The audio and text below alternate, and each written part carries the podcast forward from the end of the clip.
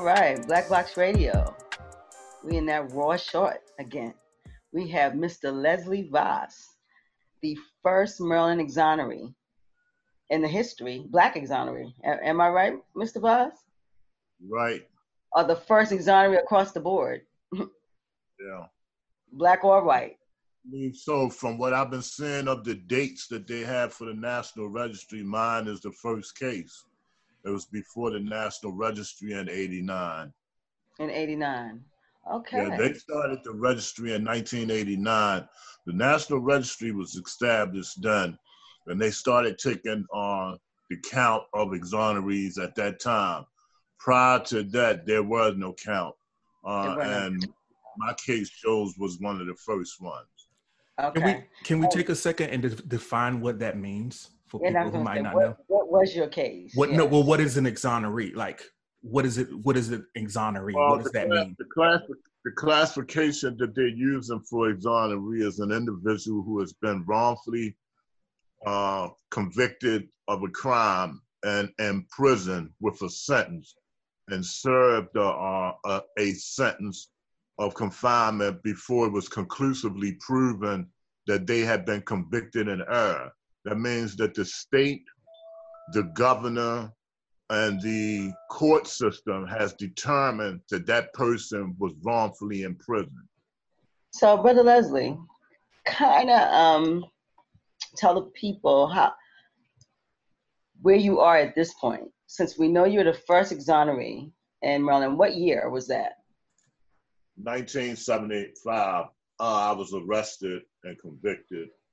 Uh, I was uh, actually uh, granted a full unconditional pardon, making it conclusively proven that I had been convicted in error in 1986.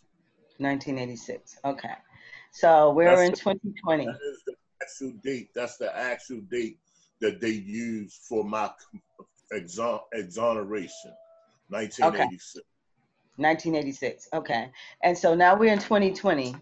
So in your life, how do you feel at this point in your life, how your life has been since exoneration? How, how are your feelings? Because we're going to actually delve into it.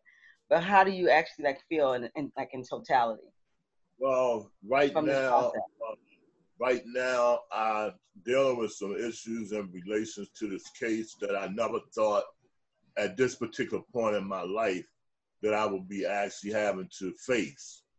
Uh, I'm 62 years of age. I've raised four children. I have a total of nine children. Um, they are all grown. They've moved on. I'm a grandparent, and you know, I was looking to be retired and having the opportunities to have a life and, and do as other other people do normal life as retirees. You know, I never would expected or thought that I would be still being tied up with a criminal conviction from a, a, a wrongful case when I was 17 years old and in high school. Wow. Wow. So you almost feel as if you've been stagnant dealing with this every time you make a movement. every every every every turn it seemed like every turn that I've made in my life, something has come up in regards to that that case. And I Mm. can't understand what it is, you know. You know, they say the sins of the fathers be on the children, you know. You stop and you try to figure out and rationalize what has actually happened that caused it seem like just you are, are selected to be dealing with the circumstances that you're dealing with. And maybe, maybe from it, it can help someone else not have to face what I've faced for for the period of time that it has been. Okay. Okay. So let's delve into the beginning. Okay. So this actually happened when, and you go from there. I was 17 and I lived in the Westport community. Everybody in Baltimore is probably familiar with Westport, Cherry Hill, Uh, Mhm. these were the lower, what they called the inner city communities, the lower income properties and stuff. I was raised by my mother. I had two brothers. My brother, my brother under me, uh, Craig, is like eight years younger than me. Uh, my brother Jeffrey, who, rest his soul, he passed, but uh, he was nine years younger than me and uh, they were my little brothers. We lived in a house on Kent Street out in Westport, and I was I was raised in a manner like you know my mom's was a a woman that came from Henderson, North Carolina. She was uh, old school. You do what I what I tell you to do, and ain't no beyond that, right? And that's what I did. I was a kid. Uh, I enjoyed playing with my neighborhood friends. Uh, as I grew, we developed relationships, closer bonds, and so forth. Because at that particular time, that's how it was there in that community. You know, uh, everybody knew everybody else, family. Sometimes you go stay at somebody's house overnight, and those kind of things. You know. Mhm. I went to Westport Elementary School. Uh, while attending Westport Elementary School, I ran the first time I ever ran into an issue was with a teacher named Mr. Wall, and he had a tendency of trying to hit the students with paddles, right? Mm. And it was something that happened, and he blamed me for being involved in it, and I told him I didn't. And he wanted to beat me with a paddle and told me to bend over this desk and I refused to. There was an aide that worked in the school that actually was a friend of my mother's, and she held me so that man could hit me. You know? and that that that made uh made me feel and, and realize the difference in how we were treated versus the other kids that came from the other side of the bridge, right? You know, but it was an experience that I moved beyond. I, I felt like I, I started learning and understanding a little better how life was when it concern, concerned the difference in us as black people versus white people. But I Mhm. never had any kind of interaction with polices, the criminal justice system, or, or any of that. I um, ended up moving from Baltimore to Brooklyn, New York, and Bed-Stuy projects with my godmother, and I actually stayed there with her. And during the summer times, would return to Maryland and spend time with my mom because it was friction going on because of some things that had happened in the past with her and my father, I guess, right? So I was in uh, Southern, I was in New York playing ball in school and stuff. I had god sisters that lived, that still live in Brooklyn and all. We stay in contact. But I came back to Maryland, I remember in 1972. And when I came back, I was staying with my mom still in Westport. And I was attending, it was a school up on Gwynns Falls. Uh, it was a middle school, a junior high school at the time. It's, it's now a church. The last time I came there, it's a church now. And uh, I attended Gwynns Falls Middle Junior High. That's what it was then. It wasn't middle school. They used to call it junior high. And Okay. uh, during that time, I was playing basketball uh, in junior high school and was starting to make a somewhat name for myself in the uh, community of sports. So I playing basketball. They had just started the BNBL neighborhood league, uh, where each community was playing the different communities in Baltimore.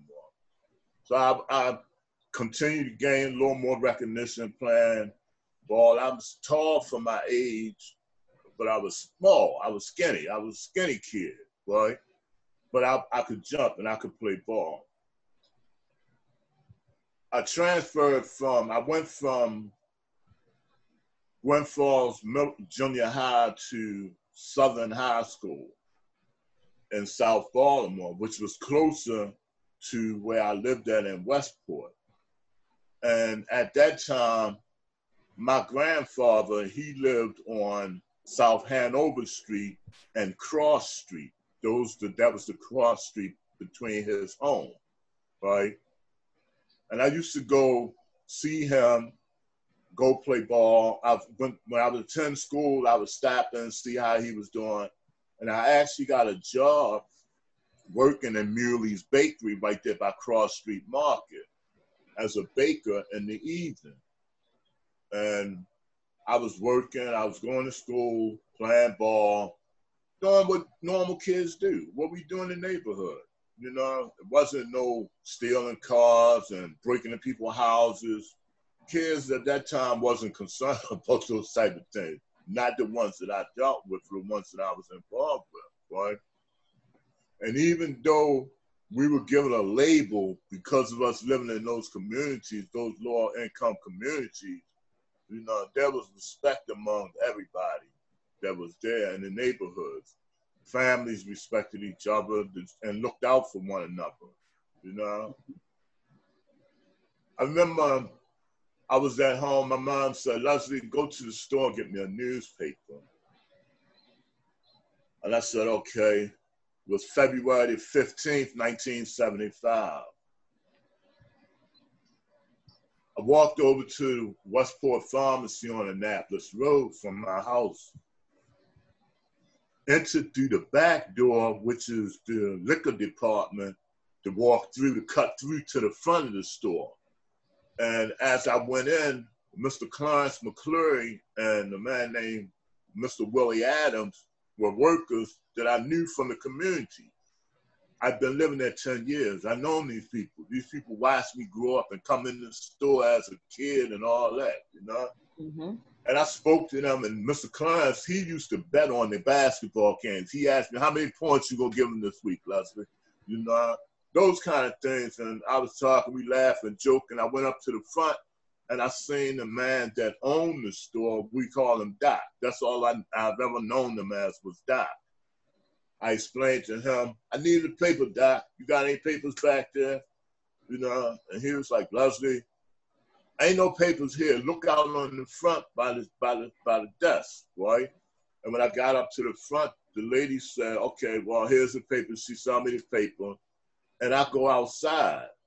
I'm waiting in front of the store to cross the street to walk back towards my home. When I hear somebody say, You, turn around, get up against the wall. Now it's like three other people, it's three of us standing at the curb. I don't, I, the voice is behind me, and when I turn, I see a police officer, and he's pointing at us at the corner. And I'm just like, you know, I don't know, I know he's not to me because I just come out the store. So I stepped down off the curb uh, to cross the street. And he said, no, get up against the wall. Go walk and put your hands up against the wall and he had his gun out. He walked up to me, and now I'm asking what's going on. He put the gun to the back of my head, told me face the wall, don't move. And I'm asking what's what's happening, what's what's going on, and he's saying, no, shut up. Then I hear him say, "Is this the man?" And he, I hear a voice, but I can't turn my head because he got this gun to my head you know, I mean, I'm I'm petrified to be honest with you. You know, as I think back to that particular time, you know, it, really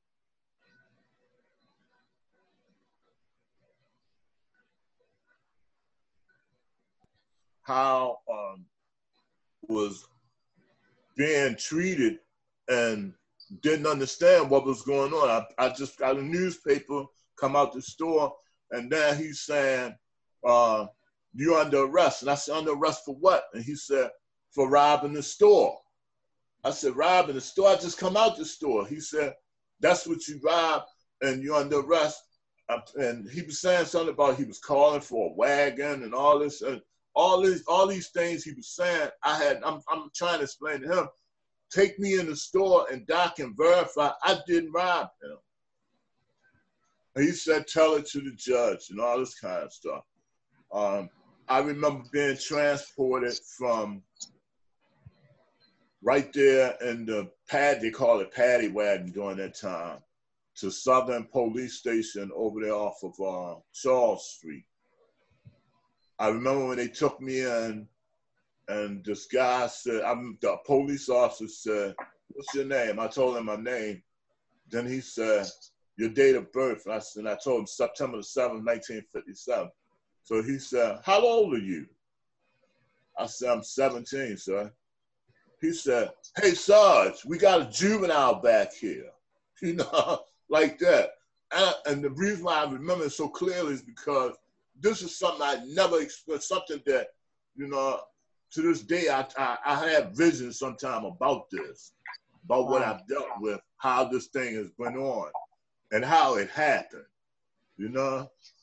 So they put me in a cell. I stayed in the cell by myself for, I know at least about five hours, six hours. Then when they called me, the guy came and got me and said, You're going before the commissioner. And he said, I said, Well, they're gonna release me. I said, I need to call my mom. And he was like, you know, your family is here, you know, and so forth. And as they were, they had me standing at this by this desk, and I could see in the window of the court, the little court area, right? I see my mom's, I see her friend with her.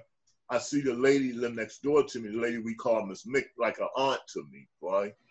And um, they, they take me in, and I'm trying to tell my mom, I don't know what's going on. And she's saying, wait a minute, hold on.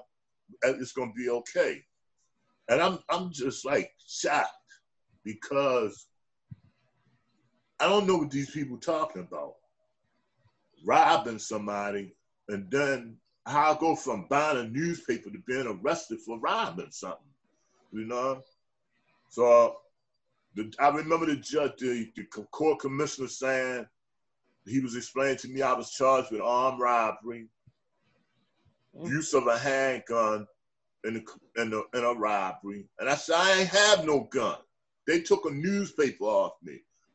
You know, what gun? You know? So he's saying, well, you know, you got to get a lawyer and so forth. Then he told me, you're juvenile with no prior criminal history. We're going to release you into the custody of your mother. The conditions are you do not go back to the store. If you go there, we're going to have you arrested.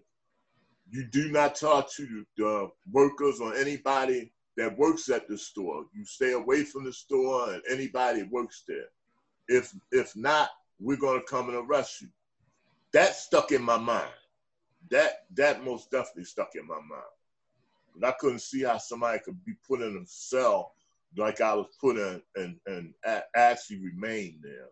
Not at the not at the mindset that I had at that time. Uh, that was February 15th, 1975.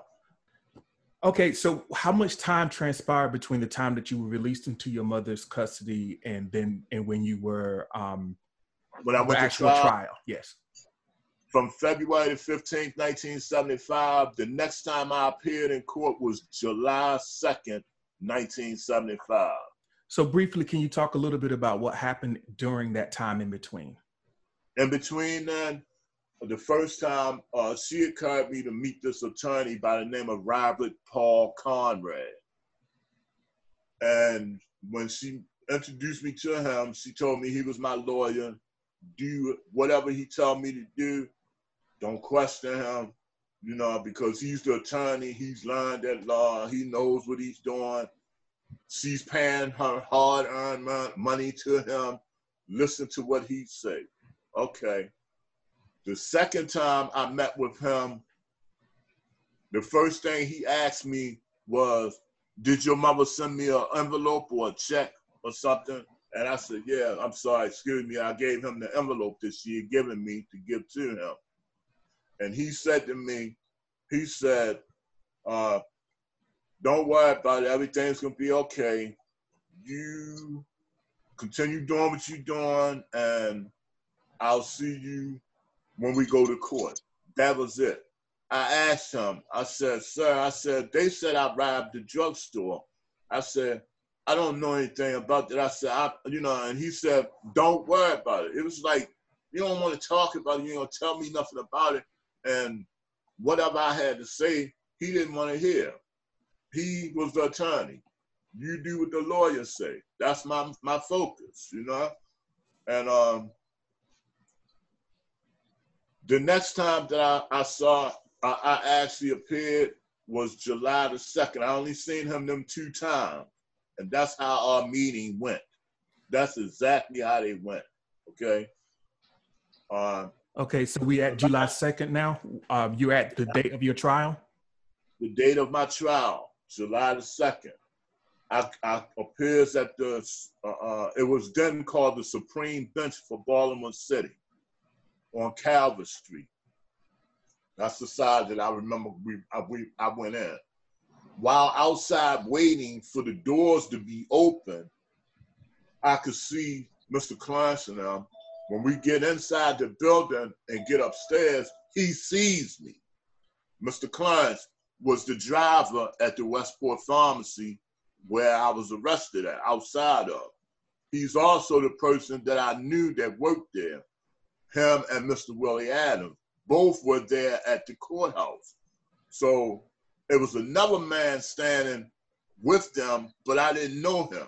This fellow had on a, a red plaid like lumberjack suit at the time, right? And uh, when Mr. Klein saw me, he was like, Leslie, what boy, what you doing down here? I know you ain't in no trouble. Because he knew me as a kid that played basketball. Wasn't about no running around getting in, in no conflict where I end up in no courthouse or nothing. So he, you know, and I wouldn't say nothing at first, right? Because I was terrified that they would somebody would see me talking to them and they would talk about arresting me. That's that's something that stayed in my mind about mm. that. Right? Had you had you turned 18 in the interim time? Or I, just... 18. I didn't turn 18 until I was in the Maryland State Penitentiary. Okay. Mm. my birthday, September the 7th, that was July the 2nd of 75. I remember Mr. Klein said, you know, what's wrong with you? And I bust out crying, man, you know, because I was scared. And I said to him, I said, they told me not to talk to you or they was gonna arrest me again. And he said he was looking like him and Mr. Willie was looking at me like, what's wrong with this kid? You know? And he said, Leslie, he said, they arrested you for the drugstore? So I said, yeah. And he said, oh my God. And him and Mr. Willie looked at this. He said, come on. He said, let, let me take you over here and talk to this man. And they walked me over to this white man that had a folder. I never forget he had this folder and the guy with the plaid shirt on was standing there saying something to him. And when, when they walked me to him, he stopped talking, right? And he, Mr. Clancy, told the that guy that ended up the white guy with the folder ended up being the state prosecutor. They said, Y'all locked this kid up for for robbing this man. He didn't, he's not, he didn't have anything to do with this. We know him. We know this kid. And Mr. Mr. Willie Adams was saying the same thing to this white guy. So he said to them, he said, I remember him saying to them, well, we don't need your testimony. He said, well, we seen the people and followed them and wrote the car tag number down and gave it to the police that that the other two men was arrested on. He said, you know, that that's kid this long. This kid didn't have nothing to do with this. Y'all mistaken. So he said, I'm I'm not using y'all dismissed. Leave the courthouse like that. So Mr. Willie and Mr. Clarence looked at each other and he said to me, he said, Leslie, do you have an attorney? You got a public defender or somebody that's representing you? So I said, yeah. I said, but he's not here. And I started looking around for him, right? And we were standing in, on the second floor of the courthouse in front of courtroom 200. I never forget that uh, everything about that, all of, of that, that and I had to look and see him coming up the steps, and I said to them, I said, there he go now, coming up. But when he comes up, I call him Mr. Conrad. He, he said, wait a minute. and he walks to the white guy. Him and the white guy start talking. And that's right? the, the state's the state attorney, the okay. state prosecutor. So your so, attorney and the state's attorney started talking. My attorney came up the steps, and mm-hmm. when I called, I said, "Mr. Conrad," he mm-hmm. said, "Wait," and he went over to the white guy, which was the state prosecutor that had the folder, and mm-hmm. he was talking to them. Then he looked over at me. Then he they kept on talking. Then he came over. When he came over, Mr. Willie Adams and Mr. Clarence McCurry was trying to tell him, and he said, I can't talk to y'all because you're state witnesses. He said, I, he said, and I told you, talking to me, I told you don't talk to nobody.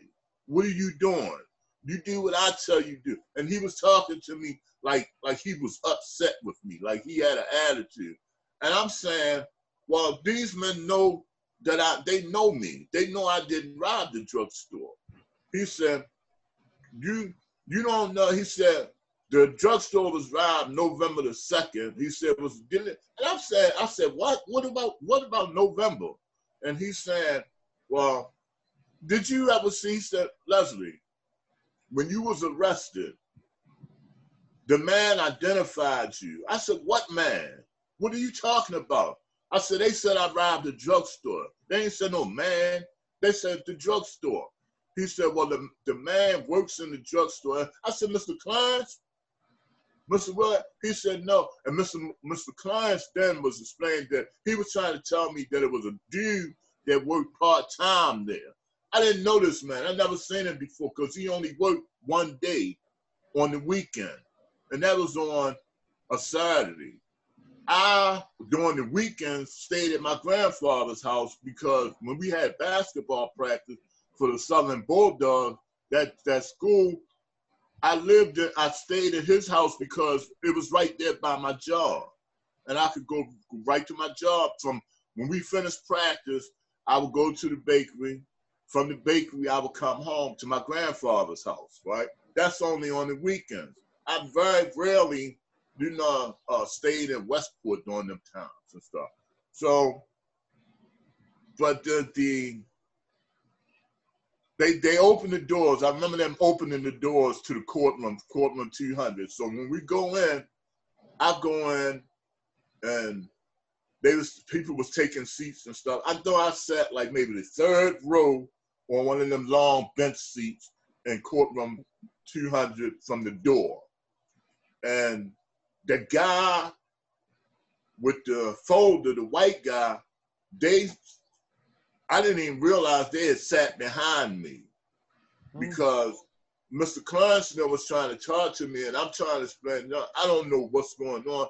They asked me, where's my mother? And I asked him, I said, well, my mother had went with, with the attorney, went to the attorney's office, I guess to square out her bill or whatever, you know? And he said, uh, well, I told your mother, don't worry about it, and that she could go home, that you will be okay, you know, and all that. So I said, I said, and, and he said, Leslie, he said, I told you, don't talk to nobody about your case. If the judge find out, he can revoke your bail and have you uh, locked up again. You don't want that, do you? No, I don't want that. Right? So I said, well, I said, this man that's supposed to be robbed, who is he? because I've never seen this man. He said, when you was arrested, you didn't hit, the, the police didn't show you to a man. I said, I didn't see no man. I said, when they arrested me, they made me face the wall and put the gun to my head, right? And I was scared to move. He said, well, this man, suppose he said, you came in the store, he identified you. And I'm listening, I'm saying, what are you, you talking about a man? So he said, it's the man that's sitting behind you with the red plaid shirt on, besides the white guy. And when I turned, the man had the folder, the vanilla folder open, and my picture with my bush and the rest, the rest picture was there in his on the inside of that, that thing, and the guy and him had, and they was back there looking at the picture. So I said, that man, excuse me. I said, that man was in the hallway looking at me. I don't know him. I've never seen him before.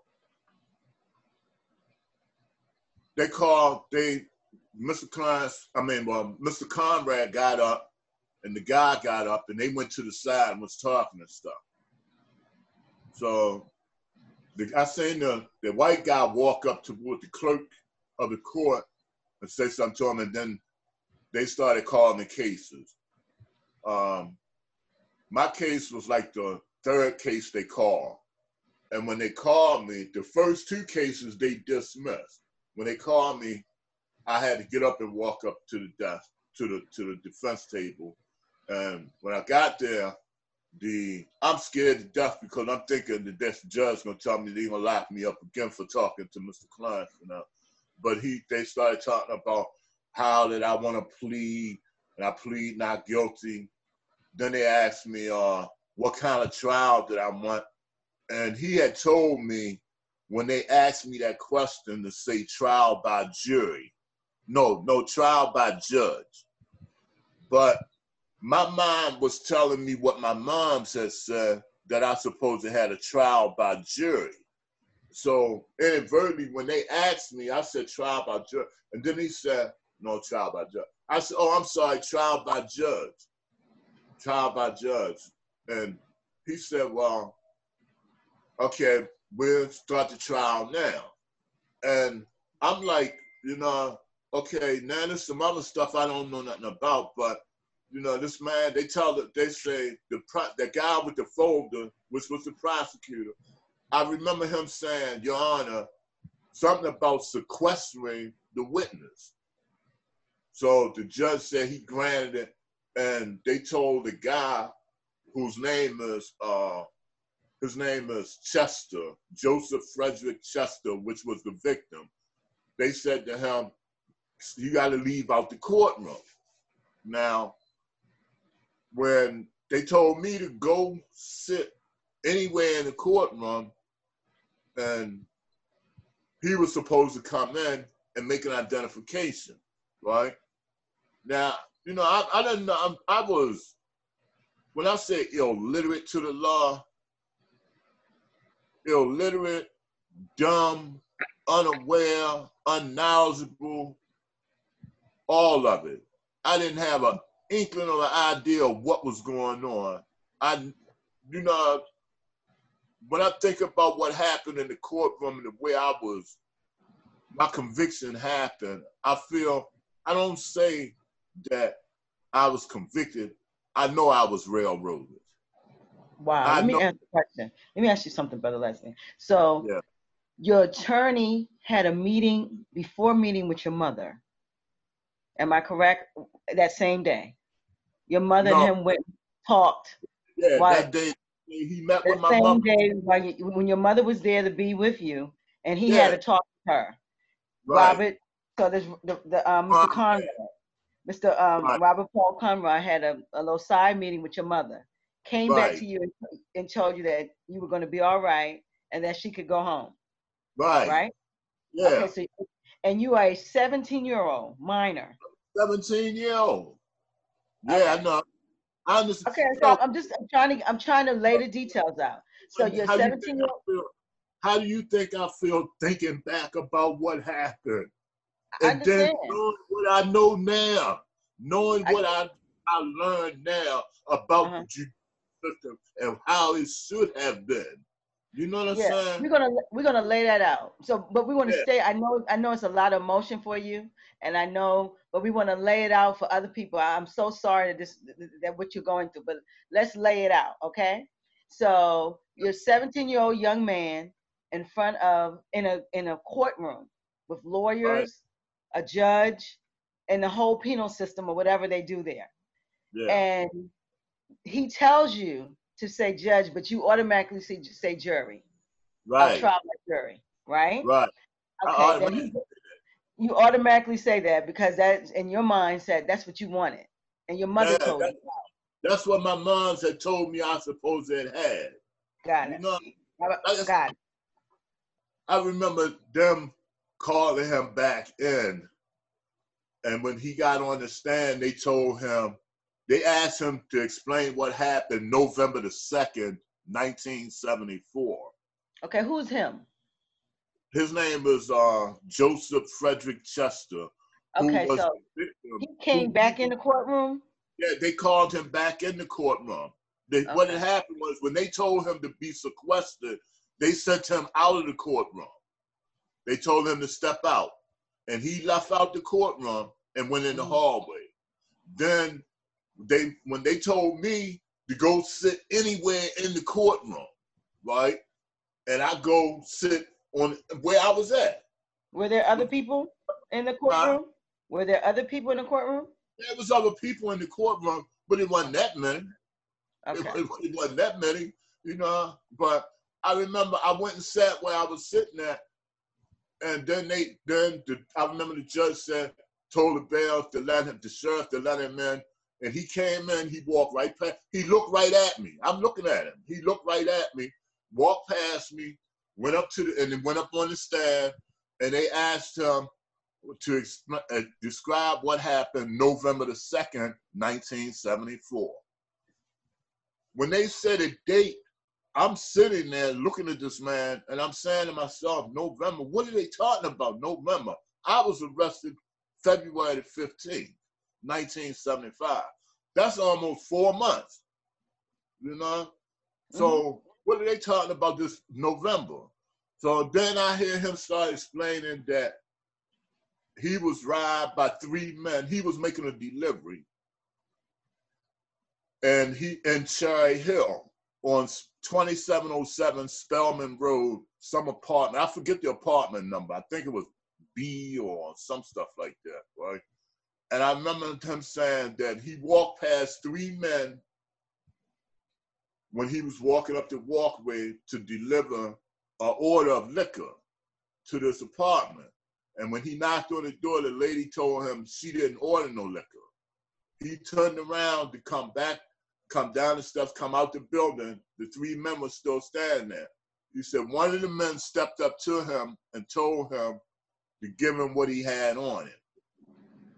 And he said, What are you talking about? He said, The guy, uh, he said, the other guy that's supposed to been me, the tall one, that's supposed that took a handgun and put it.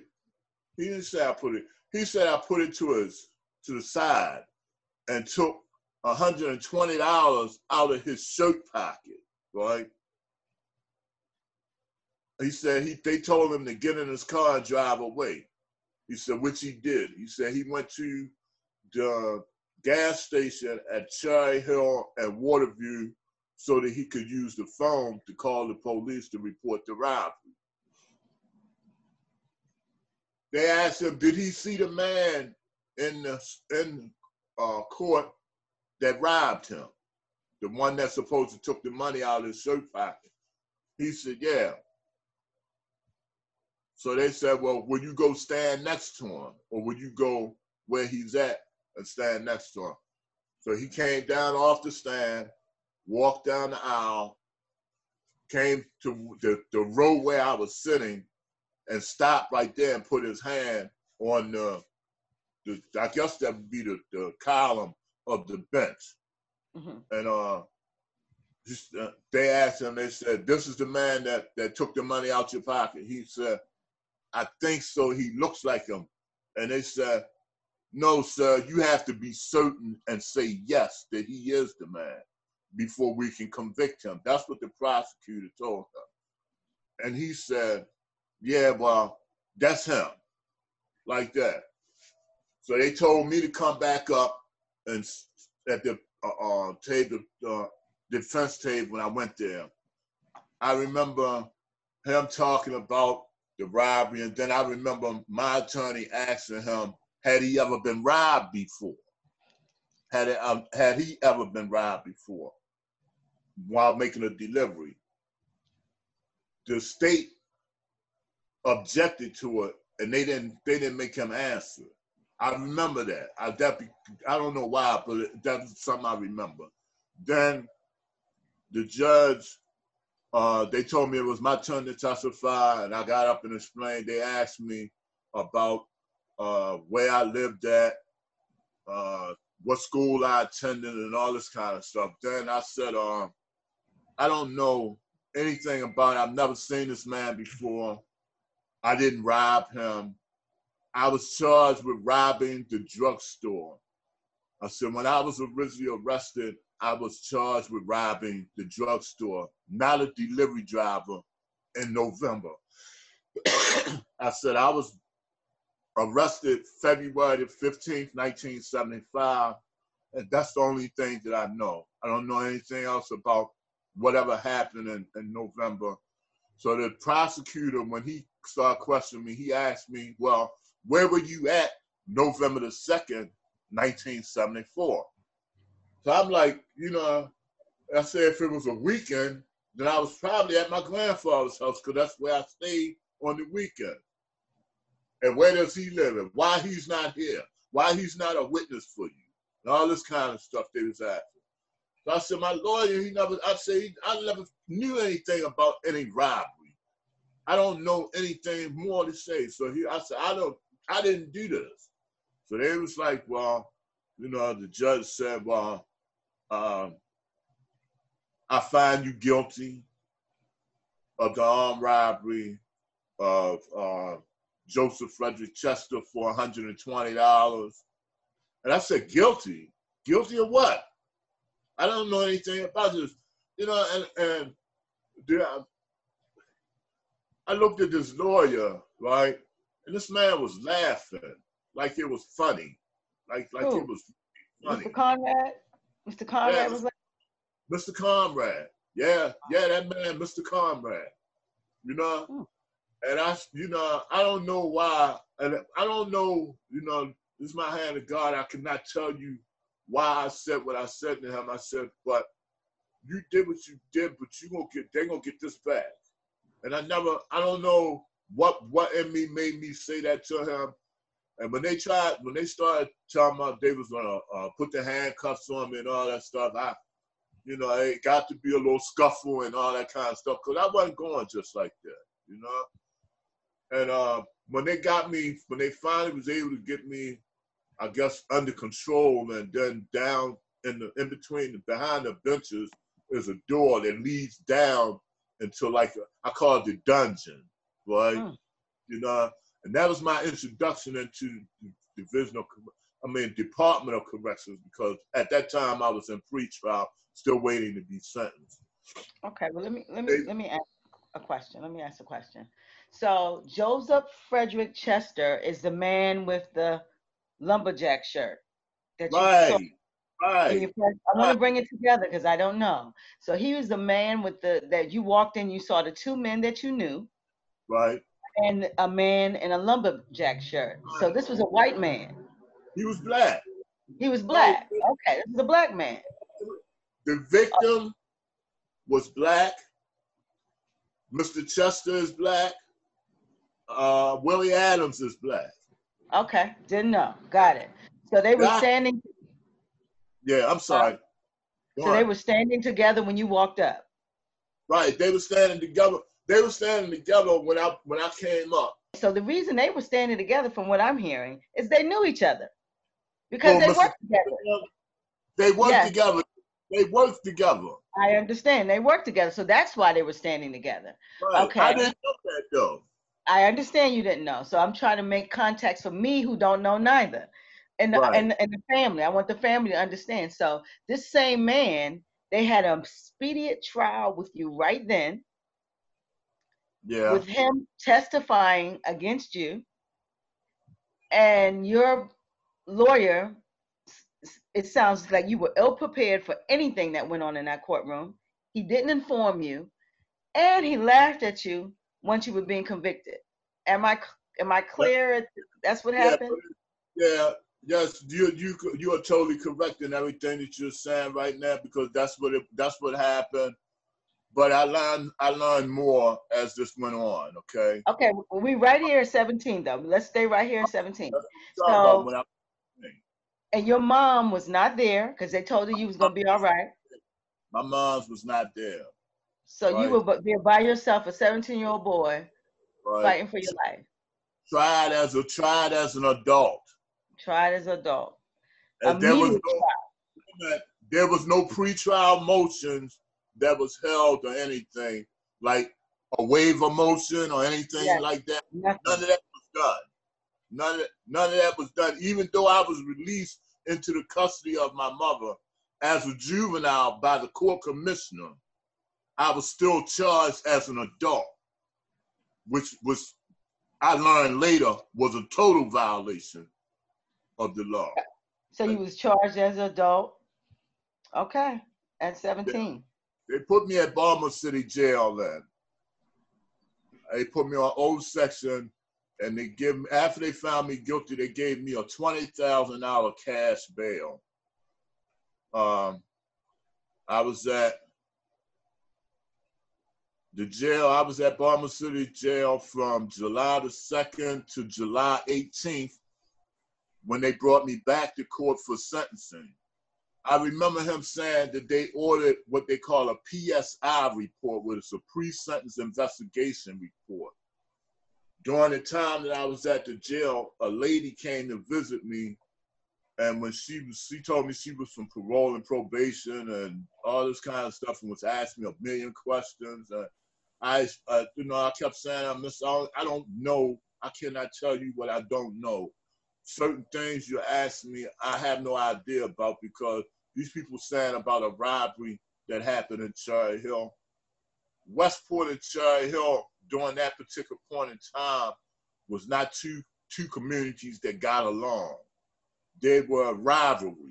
They were very they were rivalries just like Lexington Terrace and Poe Homes and stuff was happening. Mm-hmm. So, you know, I, I, I'm, I'm, I'm sitting here telling this lady different things that she's asking me, and then when I, they take me back to court, the the judge says that he got the PSI report. I asked the lawyer, well, what is that? And they tell me that's a report that the probation, parole and probation did, and it's gonna, it, you know, you might get probation and all this. I said, probation. What is probation? You know, I all these things I had to ask him about there in the courtroom sitting there before they sentenced me. Then he told me, You're talking to Conrad again, right? Yeah, to Conrad because he was still the, the, the counsel of record. But you never you know? talked to him while you did you talk to him while you were in from July second to July eighteenth? He never came to see me during the time after I was found guilty. So, so July 18th was your first time seeing him again after he laughed at you? Yeah, the first time. That was the very okay. first time I saw him again. Okay, I want to make sure. Go ahead. Yeah, he said to me that they might give me probation. He said, but it's a possibility I could get 20 years. And I said, 20 years? 20 years for what, sir? I said, I didn't do anything. And he said, well, you found guilty and, you know, you just have to, whatever you have to uh, uh, serve your time and so forth. I, and I'm listening to him and looking at him. My mind is, is, is totally, totally in turmoil. I don't know anything. You understand? Mm-hmm. I, don't, I mean, I had an opportunity to talk to my mom's on the phone. She came over to visit me and I could see that she was like going through a lot about about this to happen. I, you know, but when he told me that he was sentencing me to 15 years and five years consecutive Who, for the, the hand. The judge said this. The judge said, he said he. Judge, his name was Judge okay. James, Judge James A. Perry. James A. P E R R O T T. You know, hmm. think about God, what I learned about these people down there in Baltimore City Circuit Court at that time. You know, uh, I never knew nothing about the criminal justice system when I was there. This man sentenced me to possession of a handgun and 15 years consecutive as a first time offender, a juvenile for armed robbery. Years, 15 years and five years consecutive. Right, a total of 20 years. Total of 20 years. Okay. for they, for a robbery in November second that you know nothing about. November second, nineteen seventy four. I not, I knew nothing about. Period. Okay. My okay. hand of God. This day, I, I feel like I was the dumbest person in the world. You know. Mm-hmm. I have you a, I, I have you a, a child, sir. So we gotta we gotta say that you were a child. Yeah, I have a question. Um, whether and and I guess you can really only speculate onto what some of the motives might have been, but perhaps the the reason that the attorney was advising a a trial by judge versus a trial by jury had something to do with the financial means that you had available. Uh, let me let me let me let me let's cut this cut straight and clear. The man was a, a well-known racist. Okay. It was well known throughout the legal profession that Robert Paul Conrad disliked niggers. That was it. I didn't know anything about it until after I was confined and I started getting his history. He was the he was a bar council member for the Attorney Grievance Commission. When I started learning law in the penitentiary and filed a claim against them, the director, the top person for the Attorney Grievance Commission for the state of Maryland in Crownsville, Maryland, told me point blank he just he didn't believe what I said about Robert Conrad. Right? Well, who was he? Who was he? we, we, we saying his name? We, his name was Melvin Hirshman. He's retired. Okay, okay Maryland, spell that. He was Melvin Hirshman. Mel Hirshman. Okay. and he was the the he what? was the chairman of the Attorney Grievance Commission. Okay, so you filed a grievance against Robert D- Paul Conrad. Filed a grievance against the attorney Robert Paul Conrad. Okay. And I filed it. Melvin Hirshman wrote me a letter back and said him and him and Mr. Con Bob. That's how he put it. Him and Bob had been friends for many years, and he disbelieved me and dismissed my complaint. Really? So you had yeah. no gre- you didn't go through a hearing. He just wrote you have, a letter. I did not have a hearing. I'm gonna show you how vindictive these people are. I can show you. I, I filed another complaint against another attorney that held my case up for almost three years. A, a fellow by the name of William H. Murphy. They call him okay. Billy Murphy. Billy Murphy. Okay, so let's let's we're gonna go to that. Let's we want, we want to stay chronological as we let's can. Stay chronological. So yeah, the reason. Yeah, I just wanted to get your insights on the reasoning of that particular line of defense uh, uh, because it seemed highly irregular. I understand. I know. I know everything in my case is highly irregular. When I found out that the robbery actually happened November the 2nd, 1974 at trial when I actually was in prison, when I got sentenced July the 18th, and they transferred me from the pre-release, pre-release, which is Baltimore City Jail, into the Divisional Corrections, where I was assigned an inmate identification number and all that, and I became an actual prisoner of the Divisional Corrections. I learned that when I got sentenced, the, the correctional officer that carried me back downstairs said that it was wrong for them to try me before that judge because that judge's son had just been robbed by some black youth in Baltimore City, and everybody and this that came. Judge Perrott.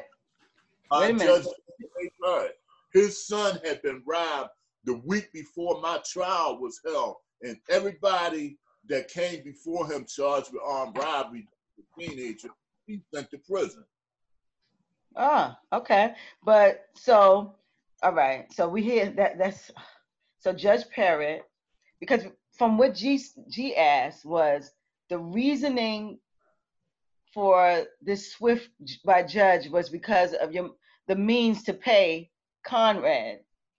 He knew you didn't have it, so he said more or less let's do a trial by judge. Do you think is that what you were asking, Gene? Um, wait a minute. Yeah, yeah. I was just I was just curious if like I I understand that uh, he was being exploitative of the whole time, taking advantage of your lack of knowledge of the system. It seems like he was being exploitative towards your mother, and I'm just curious to what degree um, your means to to pay for adequate legal. legal uh, mom, even though my even though we resided in uh, public housing, my mom worked. She was not on social service. She didn't receive social service. My mother worked for the board of education, Baltimore County, as a custodian. That was her profession. She worked, and I know for a fact she worked. You know, from the time from like three until after twelve, because she didn't get home until after that. You know what I'm saying? You well, more or less, we're trying to find out what why would he push you towards the judge? Do you get what I'm saying? We're trying to we're trying to pull out because what, is, what would be what would be the reasoning for him to be so specific about you having a child by judge? That's what we're trying to get the. It's for context. Because I feel like because they all three were, were already announced that that's what they was going to do. Okay, because they were talking to each other. The state's attorney, yeah, your, your attorney, they were all talking to each other. Your mother worked, but he assumed, and of course, they we, we kind of see that they all have a relationship. Um, we can see that him and the state's attorney have some type of relationship. You filed a grievance after this because now you're in the division of corrections. Right. You're, you're actually an inmate. Am I right? I'm an inmate now, and I was transferred that same day to the Maryland State Penitentiary, right at 954 Ford Street. And this is July 18th. July 18th. 1975. 1975. I was okay. transferred to the Maryland State Penitentiary.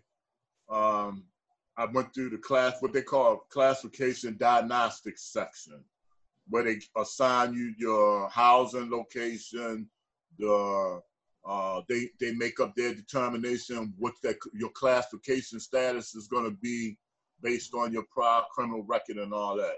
You know. So at um, 17, you haven't even made 18 yet. You're going had, into. Had, you haven't made I had, 18. I hadn't turned 18. You're on your way into as an inmate as a charged as an adult, and you're going to go to the division of corrections at 17. Wow. I went in. I went into the division of correction at the age of 17. Um, I want when my birthday came, when I turned 18, I was in the Maryland State Penitentiary at 954 Ford Street and A Block Cell 125, facing Forrest Street. Directly above my tier section was Death Row.